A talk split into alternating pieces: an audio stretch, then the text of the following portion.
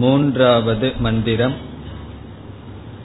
न कर्मणा न प्रजया धनेन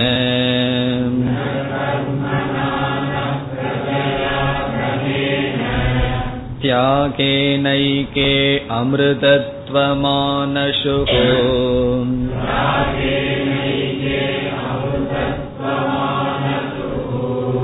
परेण नाकं निहितं गुहायाम्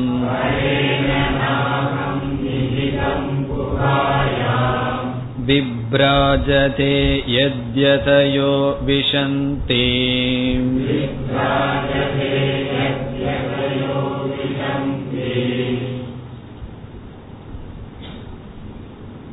ஆஸ்வலாயனர் என்பவர் பிரம்மாவை அணுகி பிரம்ம வித்யை எனக்கு உபதேசியுங்கள் என்று கேட்டார்.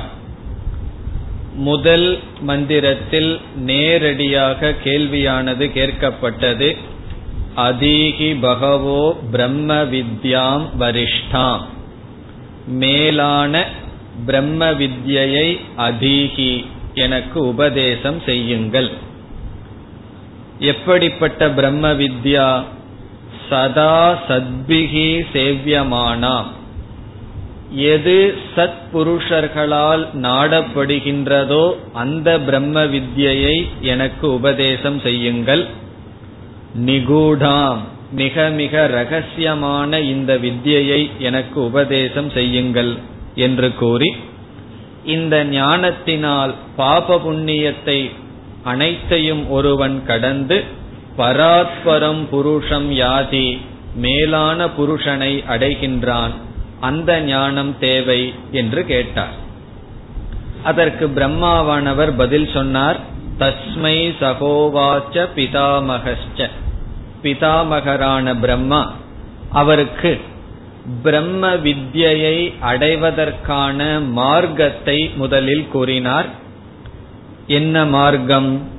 ஸ்ரத்தா பக்தி தியான யோகாத் அவேகி.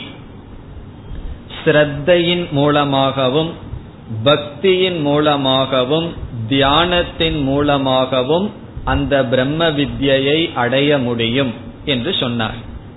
சென்ற வகுப்பில் விளக்கம் பார்த்தோம். ஸ்ரத்தா என்ற சொல் சிரவணத்தை குறிக்கின்றது.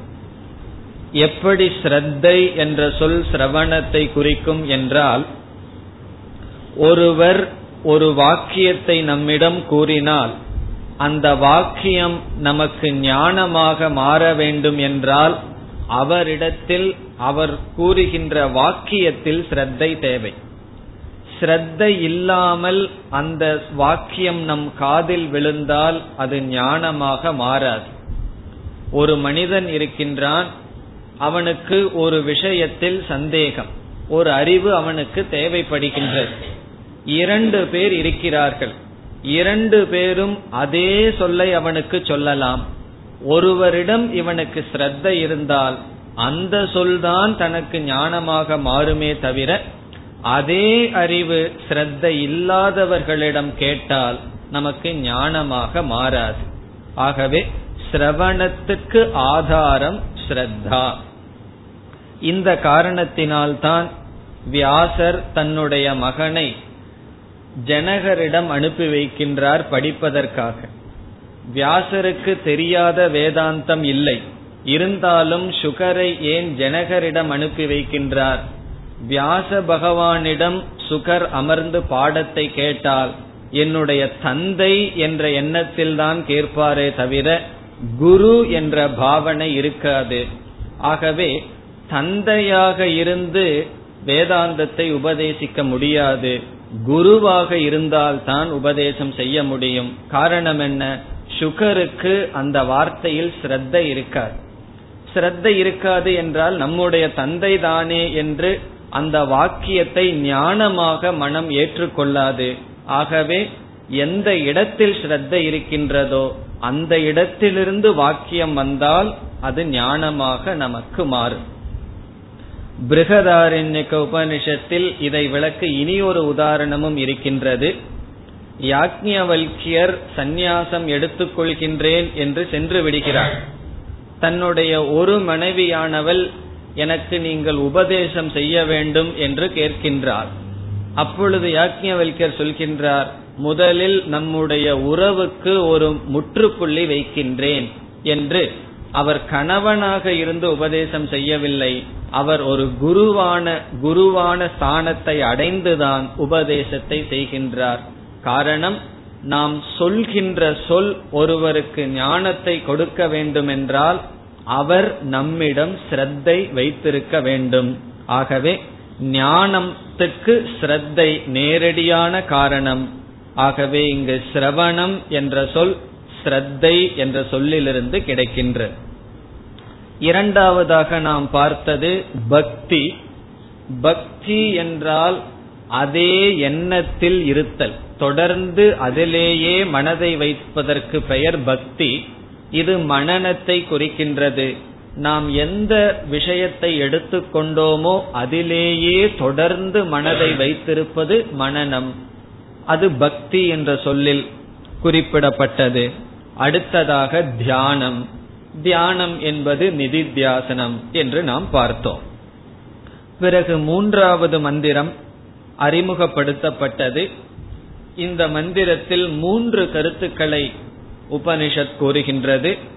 ஒன்று பிரம்மத்தை அடைய எவைகள் உபாயம் அல்ல என்று சொல்கின்றார்.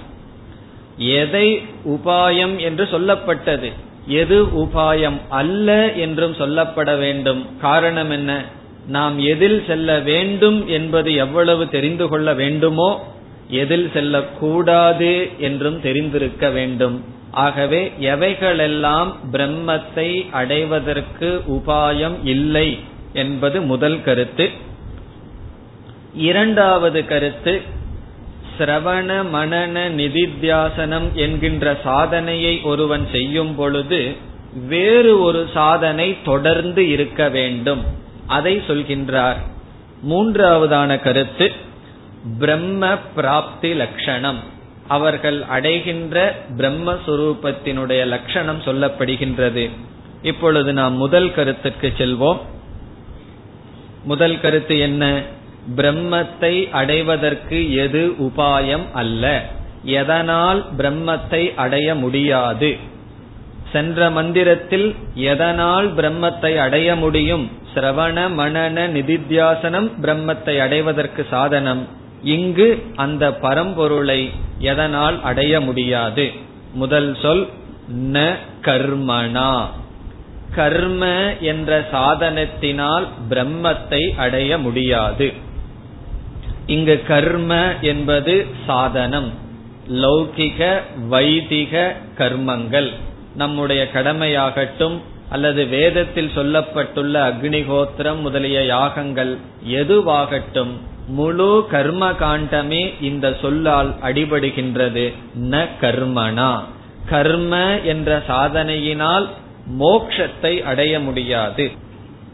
பிறகு கர்மத்தினால் எதை அடைய முடியும் என்றால் அது வேறு கேள்வி. அது அதற்கு இங்கு இடமில்லை. இங்கு என்ன கர்மத்தினால் அடைய முடியாது. பிறகு நாம் புரிந்து கொள்ள வேண்டும் கர்மத்தினால் சொர்க்கத்தை அடையலாம் கர்மத்தினால் உலகத்தில் உள்ள பொருள்களை நாம் அடையலாம் கர்மத்தினால் புண்ணியத்தை அடையலாம் அல்லது கர்மத்தினால் சித்த சுத்தியை அடையலாம். மன தூய்மையை அடையலாம் போக பொருள்களை அடையலாம் அடுத்த லோகத்தில் சென்று சொர்க்கத்தையும் நாம் அடையலாம். நம்ம வாழ்க்கையில பார்ப்போம் சோம்பேறியா உட்கார்ந்துட்டு இருக்கிறவன் முன்னேறவே மாட்டான். காலையிலிருந்து இரவு வரை உழைத்து கொண்டே இருப்பவர்கள் இந்த லோகத்தில் எத்தனையோ பொருள்களை சம்பாதிக்கிறார்கள். எதனால் முறிந்தது? கர்மத்தினால். இவைகளை அடையலாம். மோக்ஷத்தை அடைய முடியாது. அடுத்ததாக பிரஜயா. ந பிரஜயா. பிரஜா என்றால் இங்கு மகன் இங்கு குறிப்பாக ரிலேஷன்ஷிப் உறவுகள். உறவுகளினாலும் நாம் எதையும் அடைய முடியாது. இங்கு சொல்கின்ற மோட்சத்தை அடைய முடியாது. ரொம்ப பேரு தனக்கு சந்ததி வேணும் அப்படின்னு ரொம்ப வருத்தப்பட்டு சேர்த்து வைப்பார்கள். அதற்கு ரொம்ப முக்கியத்துவம் கொடுப்பார்கள். மோக்ஷத்திற்கு அவை பயன்படாது. பிரஜையா பிரஜையினால் இந்த லோகத்தில் நம்ம வயதான காலத்தில் பாதுகாப்பை அடையலாம் அடையாமையும் போகலாம். அடுத்த லோகத்துக்கு அவர்கள் ஏதாவது தர்ப்பணம் பண்ணி உதவி செய்யலாம் செய்யாமையும் போகலாம். ஆனால் மோக்ஷத்திற்கு பிரஜை என்பது அவசியம் இல்லை. அடுத்த சொல் ந தனேன. பொருளினாலும் மோக்ஷத்தை நாம் அடைய முடியாது. இங்கு தனம் என்றால் எல்லா விதமான பொருள். இந்த உலகத்தில் பொருள் இருந்தால் இந்த உலகம் உண்டு. ஏதோ சொல்லுவார்கள் பொருள் இல்லாருக்கு இவ்வுலகம் இல்லை என்று. அது உண்மைதான். இந்த உலகத்துல நம்ம போகத்தோட வாழணும்னா பொருள் தேவை. ஆனால் மோக்ஷத்துக்கு அவசியம் இல்லை. இப்ப பொருளையே நம்ம வந்து விட்டு விடலாமா என்றால் வாழ்வதற்கு பொருள் தேவை. மன நிறைவுக்கு பொருள் தேவையில்லை. நம்ம சாஸ்திரத்துல பொருளையும் கூட லக்ஷ்மி என்று மதிக்கப்படுகின்றது. ஆகவே பொருளை நிந்திப்பது வேதாந்தத்தினுடைய கொள்கை அல்ல. பொருள் எவ்வளவு தூரம் பயன்படுத்த வேண்டுமோ அவ்வளவு தூரம் பயன்படுத்தலாம். வாழ்க்கைக்கு பொருள் தேவை. ஆனால் அந்த பொருளினால் மன நிறைவை அடைய முடியாது. அதனாலதானே சொல்லுவார்கள் பணத்தை கொண்டு பெட்ட வாங்கலாம் மெத்தைய வாங்கலாம் தூக்கத்தை வாங்க முடியாது. பணத்தை கொண்டு டாக்டரை வாங்கலாம் ஆரோக்கியத்தை வாங்க முடியாது. பணத்தை கொண்டு நம்மை சுற்றி பலரை வச்சிருக்கலாம் சர்வெண்டா ஆனா அன்பை வாங்க முடியாது. ஆகவே பணத்தை கொண்டு ஒரு பொருளை வாங்கலாம். அந்த பொருள்ல இருந்து என்ன எதிர்பார்க்கிறோமோ அதை வாங்க முடியாது. இப்ப பெட் எதுக்கு நம்ம வாங்குறோம்? ஏசி ரூம் எதுக்கு? நல்ல மெத்தை எதுக்கு? நல்லா தூங்குறதுக்கு. பணத்தை கொண்டு அதை வாங்கிடலாம். ஆனா தூக்கத்தை வாங்க முடியாது. அதாவது காலையிலிருந்து சாயந்தரத்து வரைக்கும் கல்லு உடைச்சிட்டு ஒருவன் போய் நம்ம பீச் இருக்கு. அதுல படுத்து எல்லாம் அவர்களுடைய குடிசைய பார்த்தா தெரியும். நமக்கு மழை வந்தது அப்படின்னு சொன்னா ரொம்ப சேஃப்டியா இருக்கும். அவர்களுக்கெல்லாம் மழை வந்தா குடிசையில எப்படி உறங்குவார்கள்? நம்மளைய விட அவர்கள் நல்லா உறங்குகிறார்கள். காரணம் என்ன? பொருள் உறக்கத்தை வாங்க முடியாது. ஆகவே இந்த லௌகிகத்தில் இருக்கிற சுகத்தையே பணத்தினால உண்மையில அடைய முடியாது என்றால் மோக்ஷத்திற்கு என்ன? ஆகவே தனத்தினாலும் அடைய முடியாது. இந்த உலகத்தில் இருக்கிறவங்களுக்கெல்லாம் என்ன தெரியுது? பணம் இருந்தால் எல்லாவற்றையும் அடையலாம் என்று தோன்றுகிறது. அது ஒரு விதமான மோகம். இந்த முதல் வரியில் எல்லா விதமான சாதனைகளையும் நீக்கிவிட்டு பிறகு இரண்டாவது வரிக்கு வருகின்றோம். இரண்டாவது வரியில் இரண்டாவது கருத்து சிரவண மனன நிதித்தியாசனம் என்ற சாதனை ஒருவன் செய்து கொண்டிருக்கும் பொழுது வேறு ஒரு முக்கியமான சாதனை அதை தொடர்ந்து அவனிடம் இருக்க வேண்டும். அத்துடன் சிரவணம் செய்ய வேண்டும் மனநம் செய்ய வேண்டும் நிதித்தியாசனம் செய்ய வேண்டும். அது என்ன? தியாகே நைகே அமிர்தத்துவம் ஆனசுகு. தியாகேன என்றால் தியாகத்தினால். தியாகம் சந்நியாசம் வைராகியம் மூன்றும் இந்த இடத்துல ஒரே ஒரு பொருள். இந்த இடத்துல தியாகம் என்று சொன்னாலும் அல்லது வைராகியம் என்று சொன்னாலும் சந்நியாசம் என்றாலும் ஒரே பொருள். நம்ம வந்து வைராகியம் என்று எடுத்துக்கொள்வோம். வைராகியம் அல்லது தியாகம்னே வைத்துக் கொள்ளலாம். தியாகத்தினால் ஏகே. ஏகே என்றால் சிலர். தியாகத்தினால் மட்டும் என்று சிலர் இதை மொழிபெயர்ப்பார்கள். அது தியாகேன ஏவன் இருந்திருந்தா அப்படி மொழிபெயர்க்கலாம். இது ஏகே என்று இருக்கின்றது. ஏகே என்றால் சிலர் என்று பொருள். தியாகேன ஏகே. தியாகத்தினால் சிலர் அமிர்தத்துவம் மோக்ஷத்தை ஆனசுகு அடைந்தார்கள். ஆனசுகு என்றால் அடைந்தார்கள். அமிர்தத்துவம் மோக்ஷத்தை. தியாகத்தினால் சிலர் மோக்ஷத்தை அடைந்திருக்கிறார்கள். பிறகு எதனால் அடையவில்லை? கர்மத்தினாலும் பிரஜையினாலும் தனத்தினாலும் அவர்கள் அடையவில்லை. இவைகளையெல்லாம் தியாகம் செய்கின்ற மனநிலையில் அவர்கள் மோட்சத்தை அடைந்தார்கள். இதை நாம் எப்படி புரிந்து கொள்கின்றோம் என்றால் சிரவணம் என்கின்ற சாதனையை ஒருவன் செய்யும் பொழுது நாம் ஞானம் வரும் என்று எதிர்பார்த்து செய்கின்றோம். இப்ப கல்லூரியிலேயோ அல்லது ஸ்கூல்லையோ ஒரு சப்ஜெக்ட படிக்கிறோம். சயின்ஸோ மேத்ஸோ பயாலஜியோ ஏதோ ஒரு சப்ஜெக்ட படிக்கிறோம். நமக்கு தெரியாத ஒண்ணு ஒரு டீச்சர் வந்து டெக்ஸ்ட்ல இருந்து படிச்சு சொல்லி கொடுக்கிறார்கள். அந்த ஞானம் மனசுல வரணும்னா உனக்கு வைராகியம் இருந்தா தான் இந்த ஞானம் வரணுங்கிற கண்டிஷன் கிடையாது. வைராகியம் இல்லை அப்படின்னா இது புரியாது அப்படிங்கிறது கிடையாது. அதனாலதான் எப்பேற்பட்ட சயின்டிஸ்டினுடைய வாழ்க்கையை பார்த்தா அது நல்லபடி தர்மப்படி இருக்கணுங்கிற அவசியம் கிடையாது. வாழ்க்கை வேறு படிக்கிற விஷயம் வேறு. ஆனால் வேதாந்தத்தில் அது எதை பற்றி பேசுகின்றது என்றால் என்னை பற்றி பேசுகின்றது ஆத்மாவை பற்றி பேசுகின்றது. ஆகவே என்னை பற்றி நான் புரிந்து கொள்ள வேண்டும் என்றால் வைராகியம் தியாகம் என்ற பாவனை மிக மிக அவசியம். அந்த தகுதியுடன் சிரவண மனன நிதித்தியாசனம் செய்தால் அது பிரயோஜனத்தை கொடுக்கும்.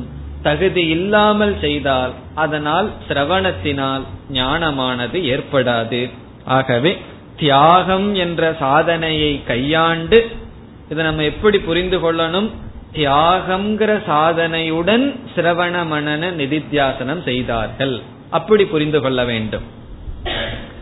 அல்லது தவற எப்படி புரிந்து கொள்ளலாம்? தியாகத்தினால் எல்லாத்தையும் விட்டு விடுவதனால் மோட்சத்தை அடைந்தார்கள்னு பொருள் அல்ல. எல்லாத்தையும் விட்டு விடுவதனால் மோட்சத்தை அடைந்தார்கள்னு சொன்னா பிச்சைக்காரன் அல்ல எப்பவே மோட்சத்தை அடைந்திருப்பார்கள். அவர்களுக்கு என்ன இருக்கு? எல்லாத்தையும் விட்டுட்டு தானே அவர்கள் இருக்கிறார்கள். ஆனால் அவர்களிடம் பார்க்கலாம். ஒரு பிச்சைக்கார ரெண்டு பிச்சைக்காரன் உங்களிடம் வந்தா ஒருவனுக்கு அஞ்சு விசா போட்டு ஒருத்தனுக்கு எட்டனாவ போடுங்க. தெரிஞ்சிடும் அங்க சம்சாரம் இருக்குன்னு. அவனுக்கு பொறாம வரும். ஒரு பிச்சைக்காரன் இனியொரு பிச்சைக்காரனை பார்த்து பொறாமைப்படுவான். காரணம் என்ன? அந்த சம்சாரம்ங்கிறது எல்லாரிடத்திலும் இருக்கின்றது. ஆகவே பொருளை விட்டு விடுவது மோட்சத்துக்கு காரணம் அல்ல பொருளை விட்ட மனநிலையுடன் சிரவண மனன நிதித்தியாசனம் செய்து அவர்கள் அமிர்தத்துவத்தை அடைந்தார்கள்.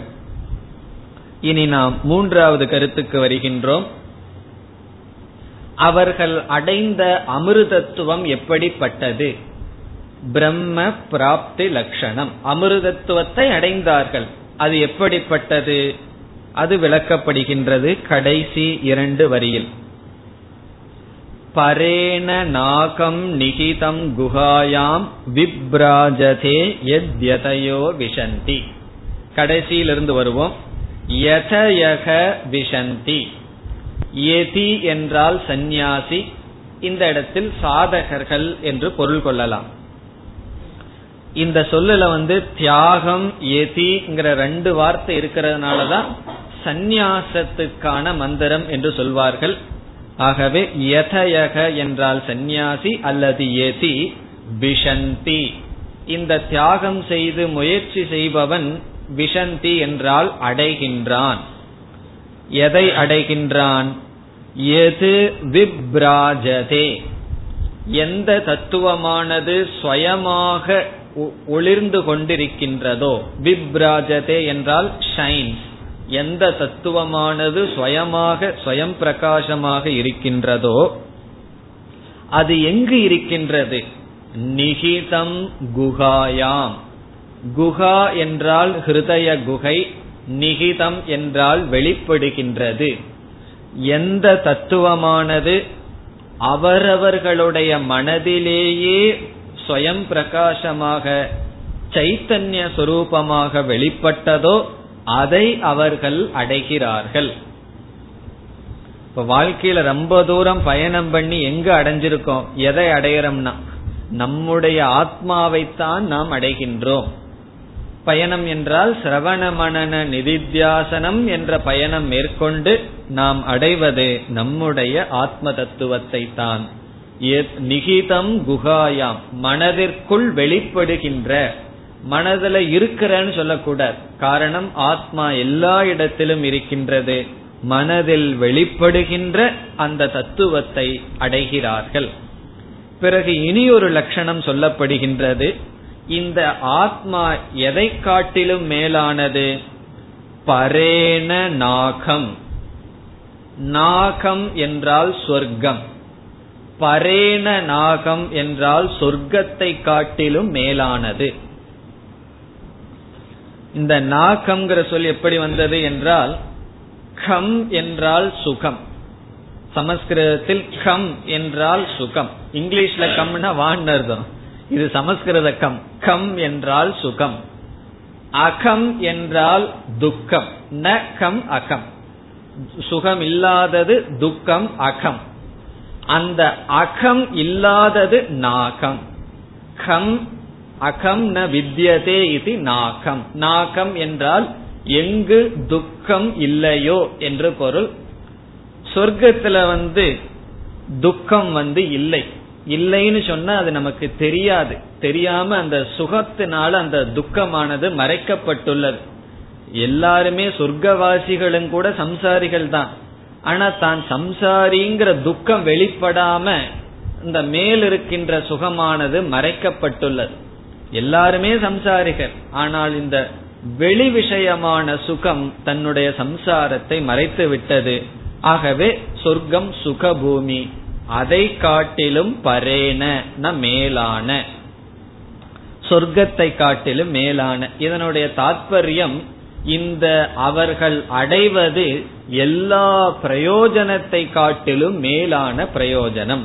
அது சொர்க்கலோகமோ பிரம்மலோகமோ எந்த விதமான சுகத்தை அடைந்தாலும் இந்த ஆத்மாவை அடைகின்ற சுகம் இருக்கின்றதே அதுதான் எல்லா சுகத்திலும் மேலானது.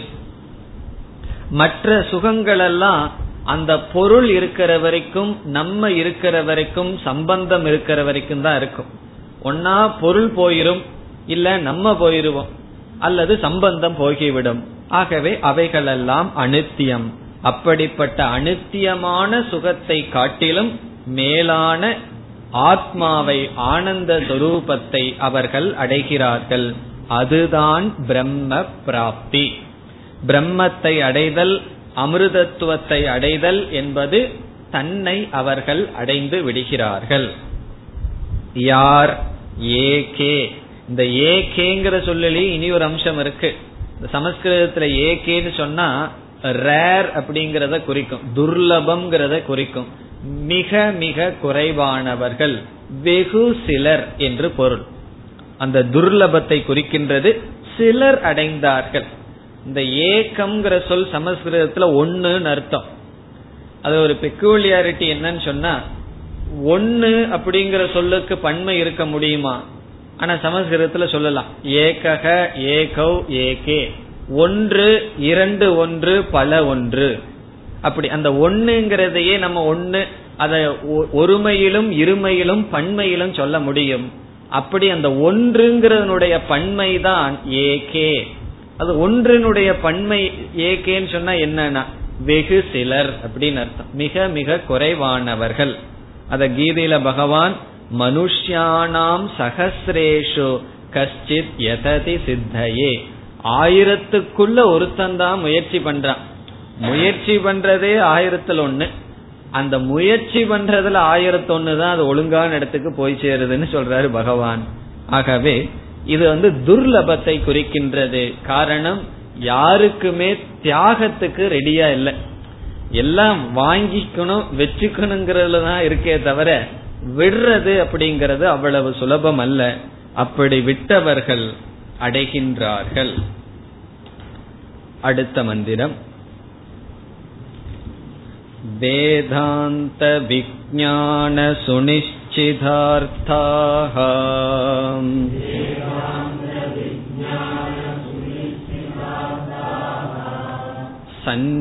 सन्न्यासयोगात् यतयः शुद्धसत्त्वाः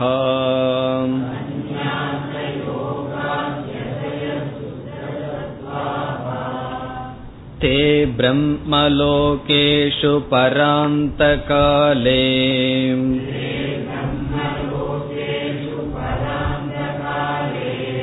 परामृता परिमुच्यन्ति सर्वे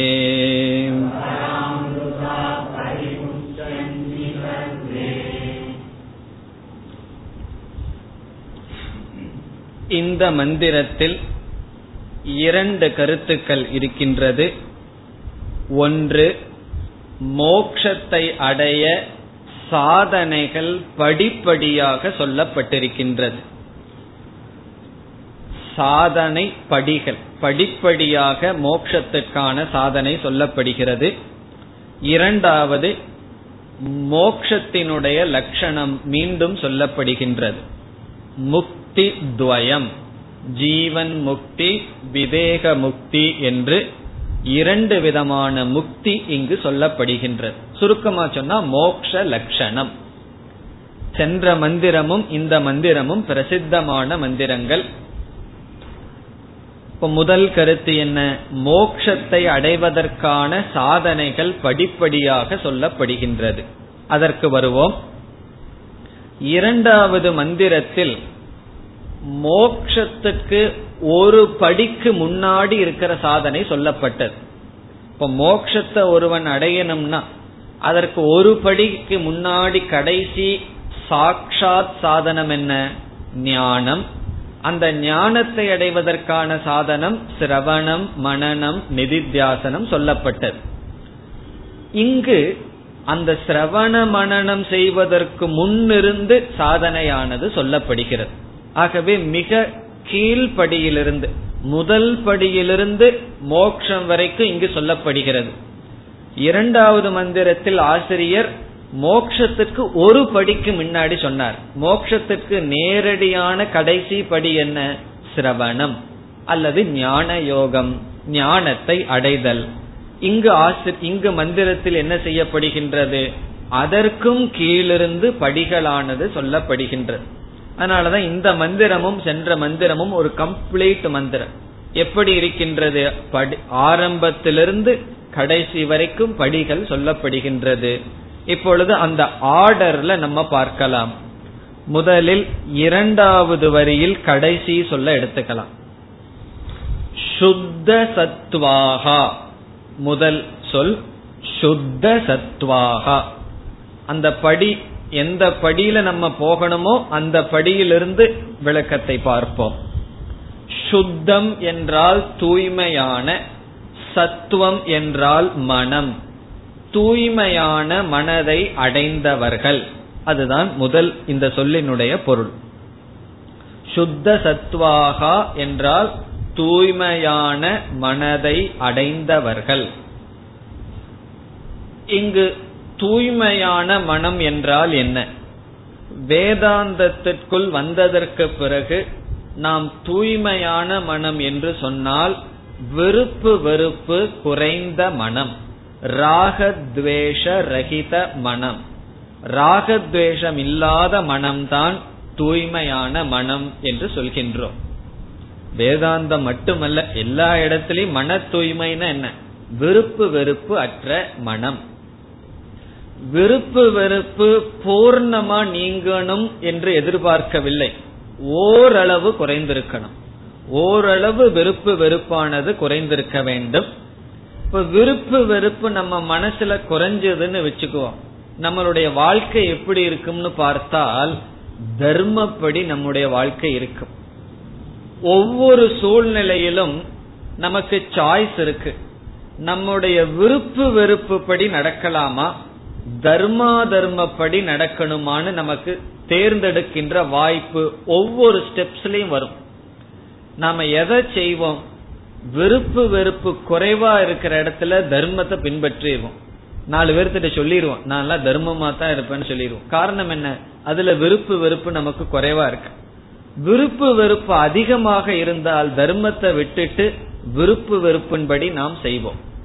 இப்ப நம்ம வந்து கிளாஸ் முடிஞ்சு நீங்க வந்து வெஹிக்கிள்ல போகும் பொழுதே டிராபிக் ரூல் படி போகணும்னு இருக்கு. நம்ம வந்து விருப்பு வெறுப்பு படியும் போகலாம். அந்த இடத்துல போலீஸ் இல்ல ரெட் லைட் எரிஞ்சிட்டு இருந்தாலும் நம்ம போயிடலாம் காரணம் என்ன? நம்ம விரும்புறதுங்கிறது வேற தர்மம்ங்கிறது வேற. ஒவ்வொரு சூழ்நிலையும் தர்மப்படியும் நடக்கலாம் நம்ம விருப்பு வெறுப்பு படி நடக்கலாம். அந்த சாய்ஸ் நமக்கு இருக்கு. விருப்பு வெறுப்பு குறைய குறைய என்ன ஆகும் நம்ம பிரையாரிட்டி தர்மப்படி வாழ்வோம். இப்ப தர்மப்படி வாழ்ந்தால் என்ன பிரயோஜனம் சொன்னா அந்த தர்மமானது நம்முடைய விவேக சக்தியை அது வெளிப்படுத்தும். அந்த விவேகத்தை நமக்கு தர்மம் கொடுக்கும். அந்த நேர்மையாக வாழ்வதனுடைய பலன் எது நிலையானது எது நிலையற்றது? வாழ்க்கையில் அடைய வேண்டிய உண்மையான லட்சியம் என்ன என்பதை அறிவு காட்டும். இல்லைன்னா அறிவு என்ன பண்ணும்னா நம்ம எதை அடையக்கூடாதோ அதைத்தான் காட்டும். இங்க நீ போ அப்படின்னு சொல்லி அறிவு காட்டும். தர்மப்படி வாழ்ந்தால் இதுதான் உன்னுடைய வாழ்க்கையில் லட்சியம் இதைத்தான் அடைய வேண்டும் என்று தர்மம் நமக்கு காட்டும். ஆகவே மன தூய்மை அடைந்தவர்கள் என்பதிலிருந்து என்ன தெரிகின்றது? விருப்பு வெறுப்பு குறைந்து தார்மீகமான வாழ்க்கையை வாழ்ந்து விவேக சக்தியை அடைந்தவர்கள். விவேக சக்தி எதில் விவேகம்? விவேகம்னு சொன்னாவே பிரித்து உணர்தல். எதை பிரித்து உணர்தல் என்றால் வாழ்க்கையில் எது சாத்தியம்?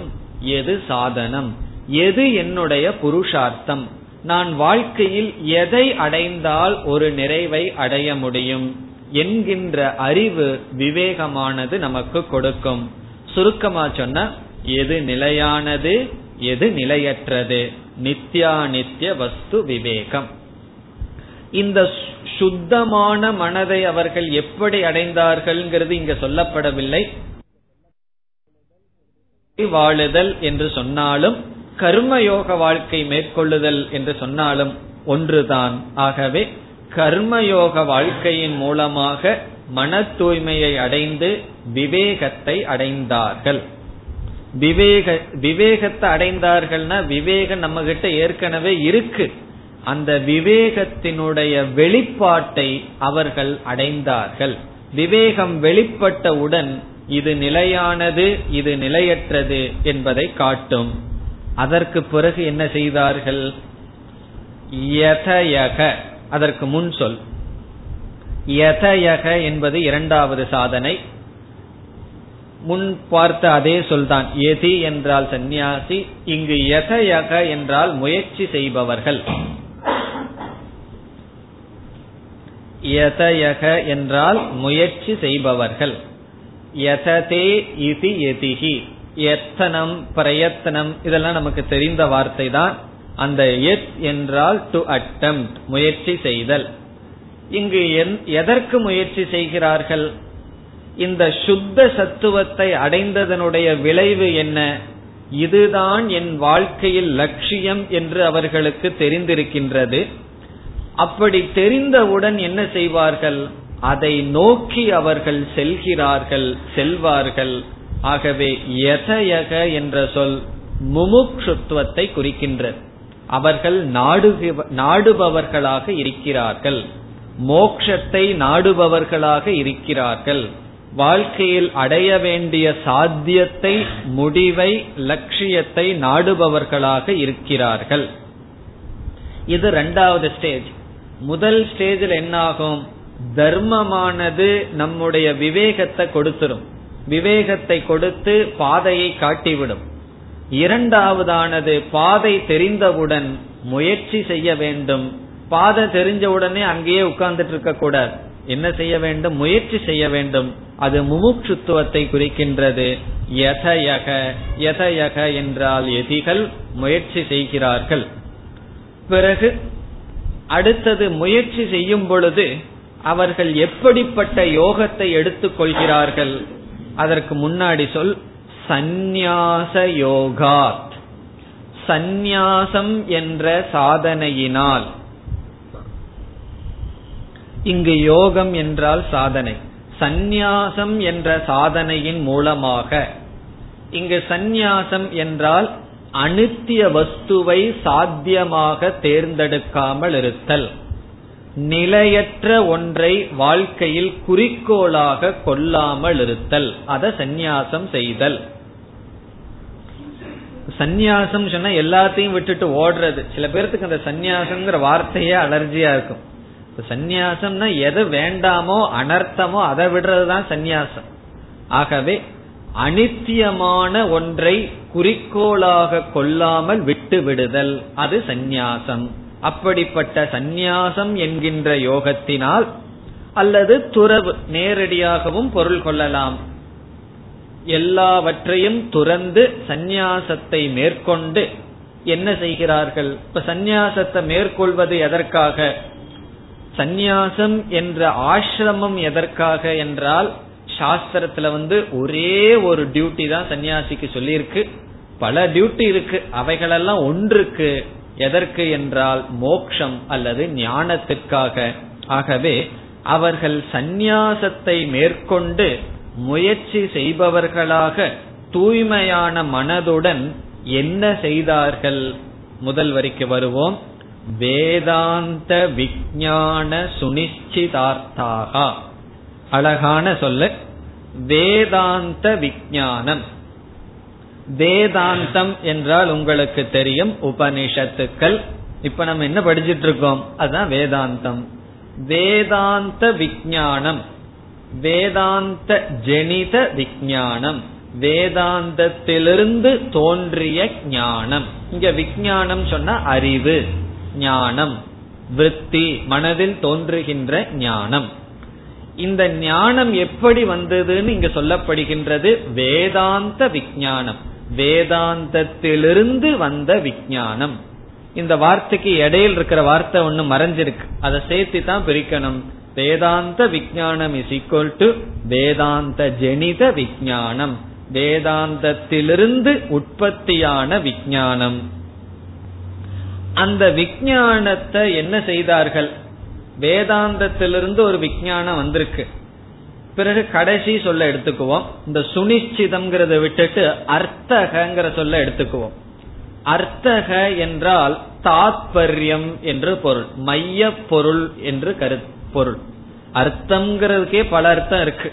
அர்த்தகங்கிற சொல்லு அர்த்தம்னு ஒரு அர்த்தம் இருக்கு. அர்த்தம்னா மீனிங் பொருள் என்று ஒரு பொருள் அர்த்தம் உண்டு. பிறகு பணம்னு ஒரு அர்த்தம் இருக்கு. இப்படி பல பொருள் இருக்கின்றது. இந்த இடத்தில் அர்த்தக என்றால் மைய கருத்து. அதனாலதான் சில சமயங்கள்ல நம்ம திட்டுறது உண்டு அர்த்தம் இல்லாம பேசாத அப்படின்னு சொல்லுவார்கள்.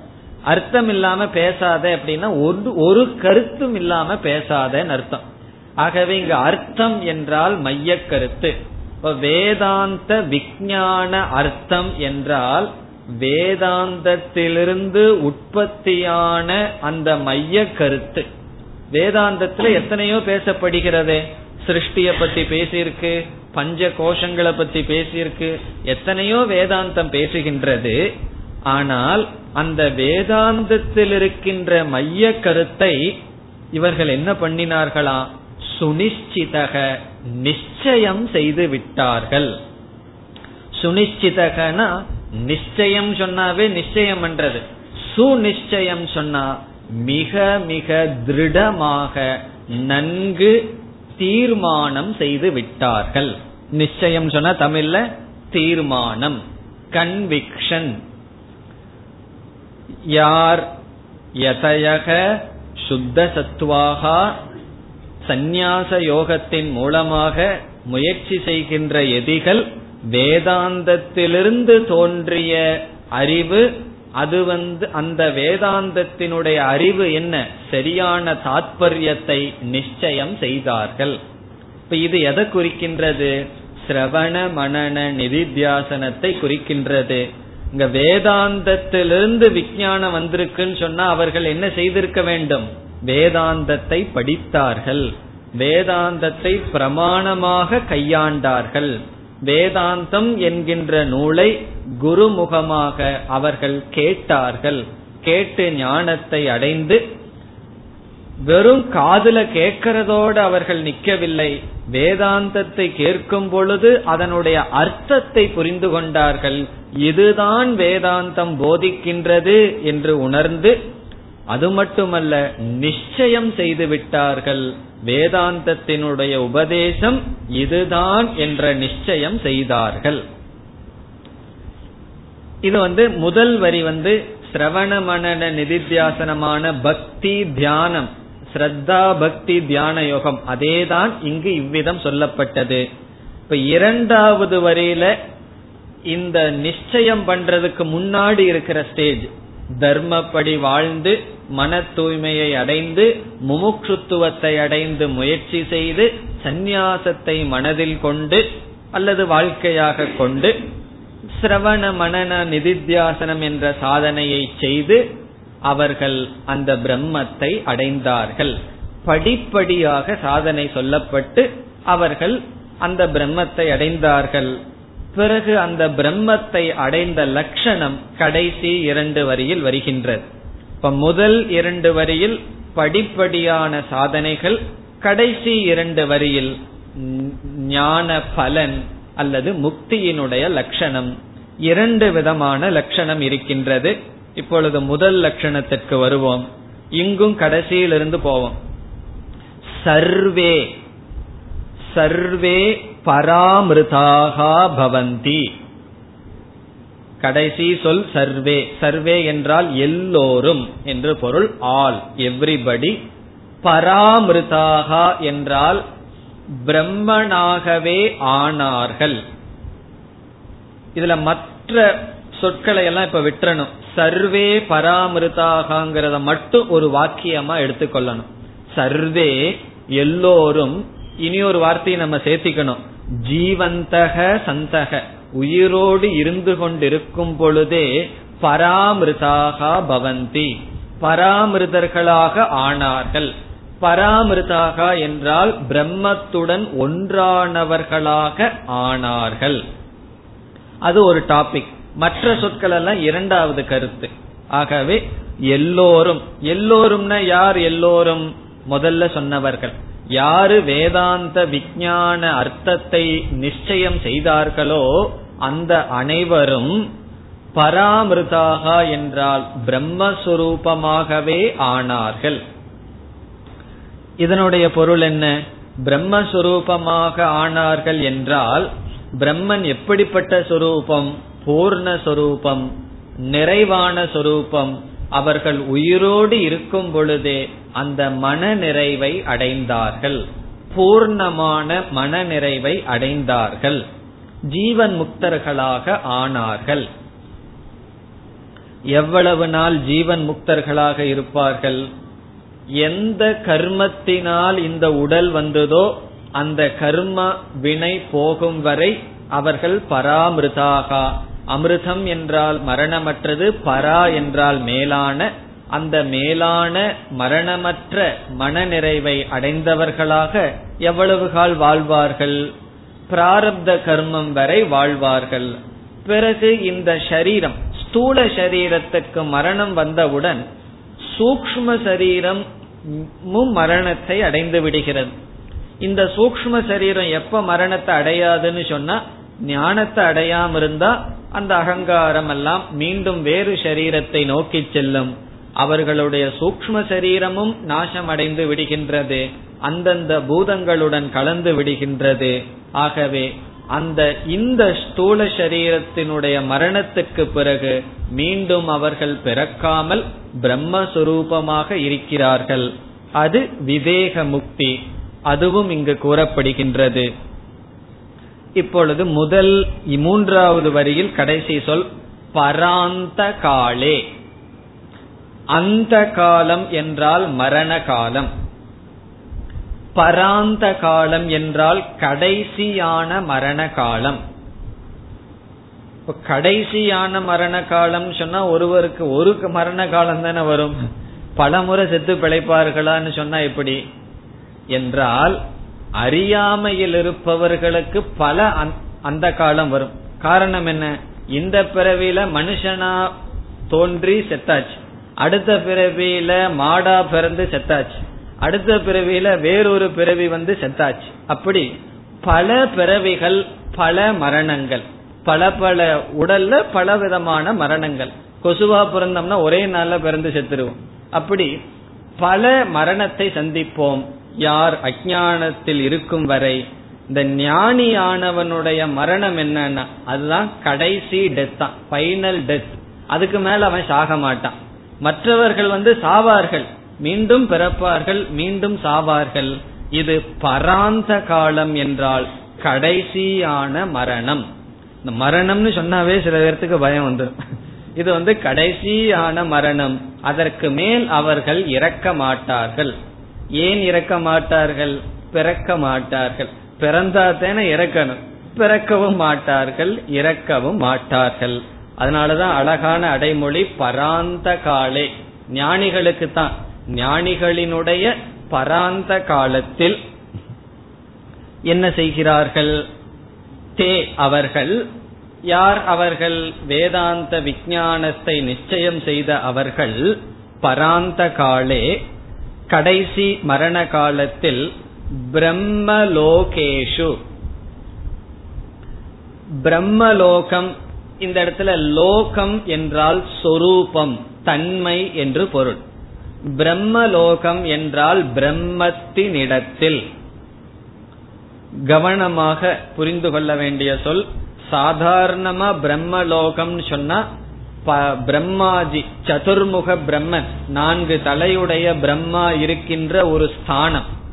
அதை குறிக்கும் இந்த இடத்தில் லோகம் என்றால் தன்மை சொரூபம் பிரம்மன் என்கின்ற சொரூபத்தில் பரிமுச்சந்தி ஒன்றாக ஆகிவிடுகிறார்கள்.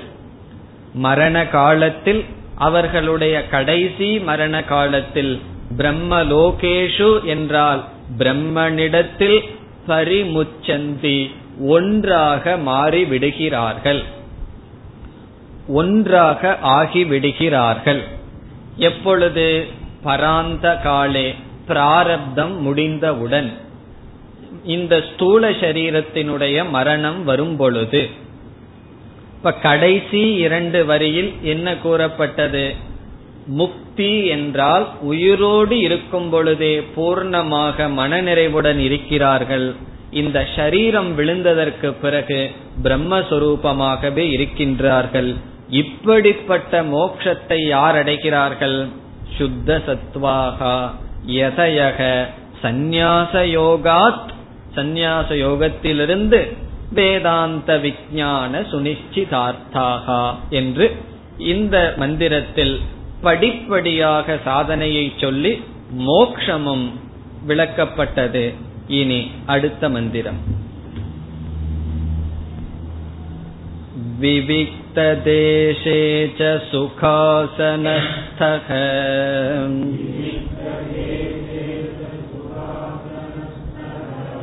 शुचिः समग्रीव शिरशरीरः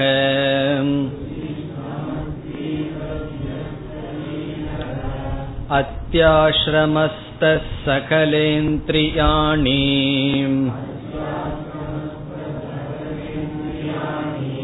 निरुध्य भक्त्या स्वगुरुं प्रणम्य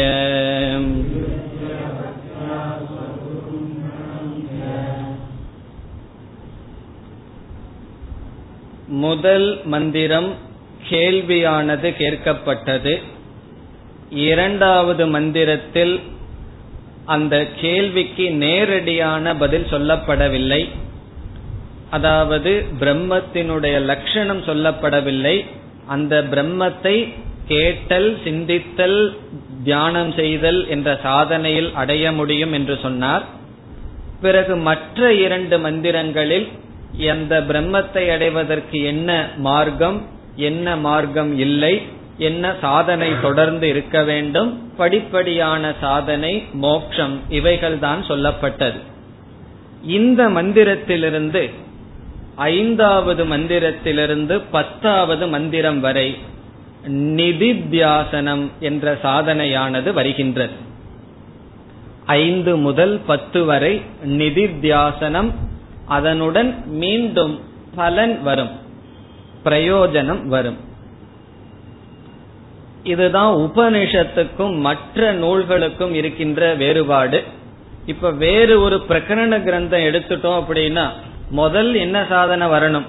முதல்ல சிரவணம் வரணும். அதற்கு முன்னாடியே அதிகாரித்துவத்தை சொல்லி தத்துவ போதத்தில எல்லாம் நீங்கள் படித்திருந்தால் படிப்படியாக சாதனைகள் வரும்.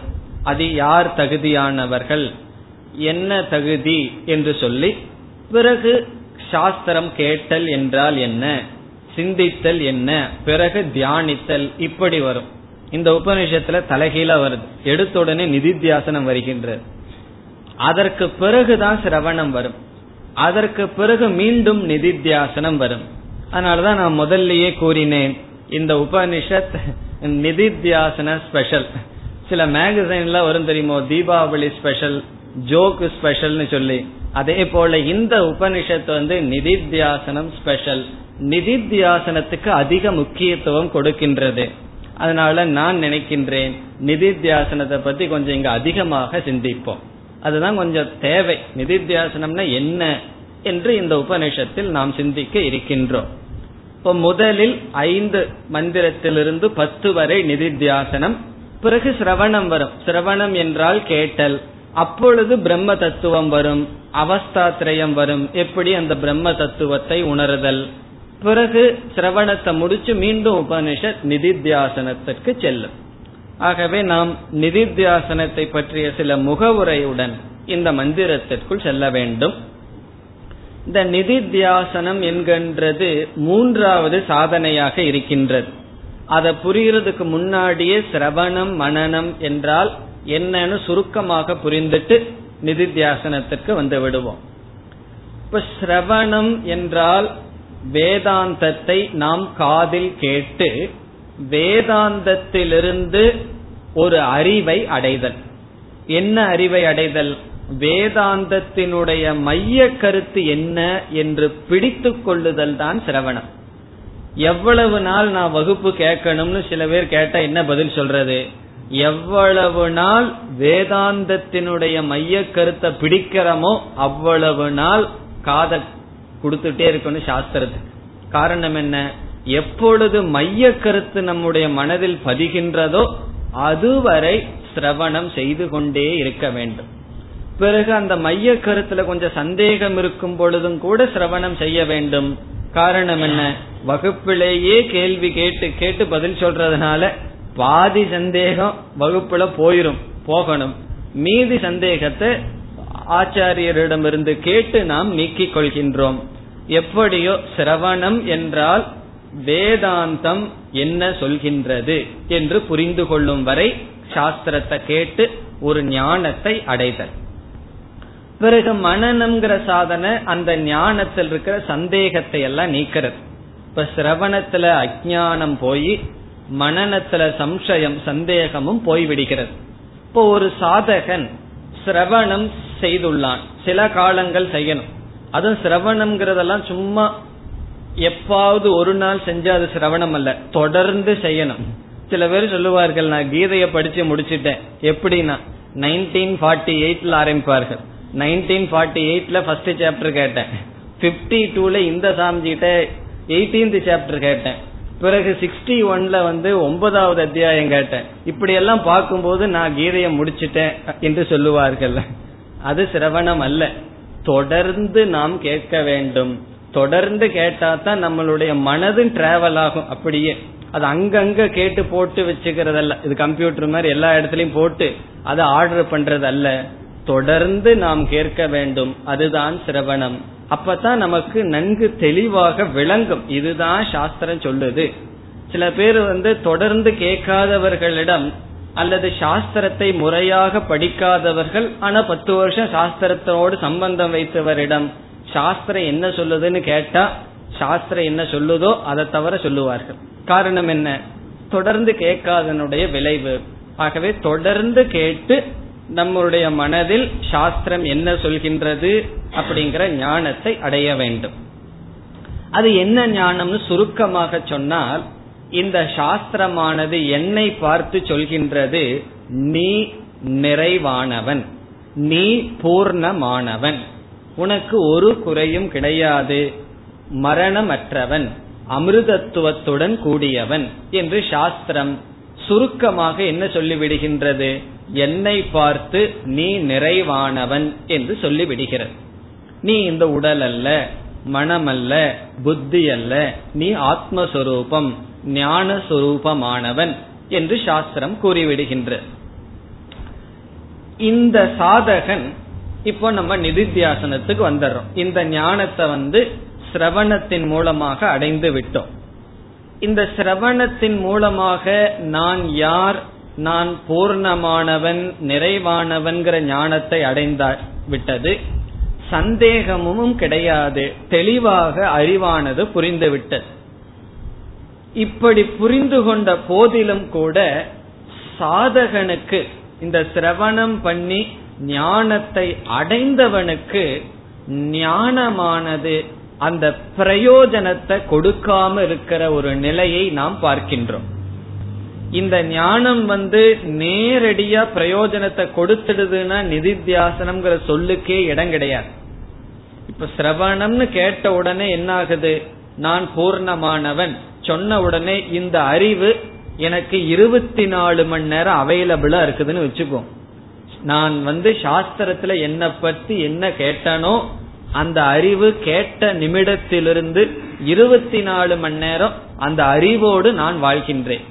அந்த அறிவுக்கு என்னுடைய சொல்லுக்கும் சிந்தனைக்கும் ஒரு விதமான கேப் ஒரு விதமான இடைவெளி இல்லைன்னு சொன்னா நிதித்தியாசனம்ங்கிற டாபிக்கையே நம்ம பேச வேண்டாம். ஆனால் இந்த அறிவும் இருக்கின்றது இந்த அறிவானது எனக்கு பிரயோஜனத்தை கொடுக்கவில்லை. இத நம்ம அனுபவத்துல பார்க்கிறோம். இது எப்படி பிரயோஜனத்தை கொடுக்கவில்லைன்னு நீங்க கேக்குறீங்கன்னா சாஸ்திரம் எல்லாம் படிச்சவங்களை போய் பார்த்தா தெரிஞ்சிடும் அல்லது நம்மளையே பார்ப்போமே. நம்மள இத்தனை வருஷம் படிச்சிட்டு இருக்கிறோமே நம்முடைய வாழ்க்கையை பார்த்தாலும் நம்முடைய வாழ்க்கையை பார்த்தே நம்ம புரிஞ்சுக்குவோம். இதுக்கு மத்தவங்க கிட்ட போக வேண்டாம். இந்த அறிவானது நமக்கு வந்து விட்டது தெளிவாக வந்துவிட்டது. இருந்தாலும் இந்த அறிவுக்கும் என்னுடைய வாழ்க்கைக்கும் ஒரு இடைவெளியானது இருந்து வருகின்றது. இந்த அறிவு பலவத் ந அபவத். இது பலத்துடன் இந்த அறிவானது எனக்கு இல்லை. ஆகவே அடுத்த ஒரு சாதனை தேவைப்படுகின்றது. என்ன சாதனை? இந்த ஞானத்தையும் இந்த ஞானத்தினுடைய பலனையும் அது பிரிட்ஜ் ஒரு பாலத்தை போல். அது வந்து இணைக்கும் சாதனை தான் நிதித்தியாசனம். இந்த அறிவு எனக்கு பூர்ணமா பயன்படும் அளவு மாற வேண்டும் என்றால் நிதித்தியாசனம் என்ற சாதனையை மேற்கொள்ள வேண்டும். நம்ம வந்து நிதித்தியாசனத்தினுடைய தேவை என்ன? நிதித்தியாசனத்தினால எதை அடைய முடியும்? எதை அடைய முடியாது? நிதித்தியாசனத்தினுடைய சொரூபம் என்ன? எப்படி நிதித்தியாசனம் நமக்கு ஒர்க் ஆகுது? இது போன்ற முகவரிகளை பார்த்து பிறகு இந்த மந்திரத்திற்குள் செல்ல வேண்டும். அவைகளை அடுத்த வகுப்பில் சிந்திப்போம். ஓம் போர் நமத போர் நமிதம்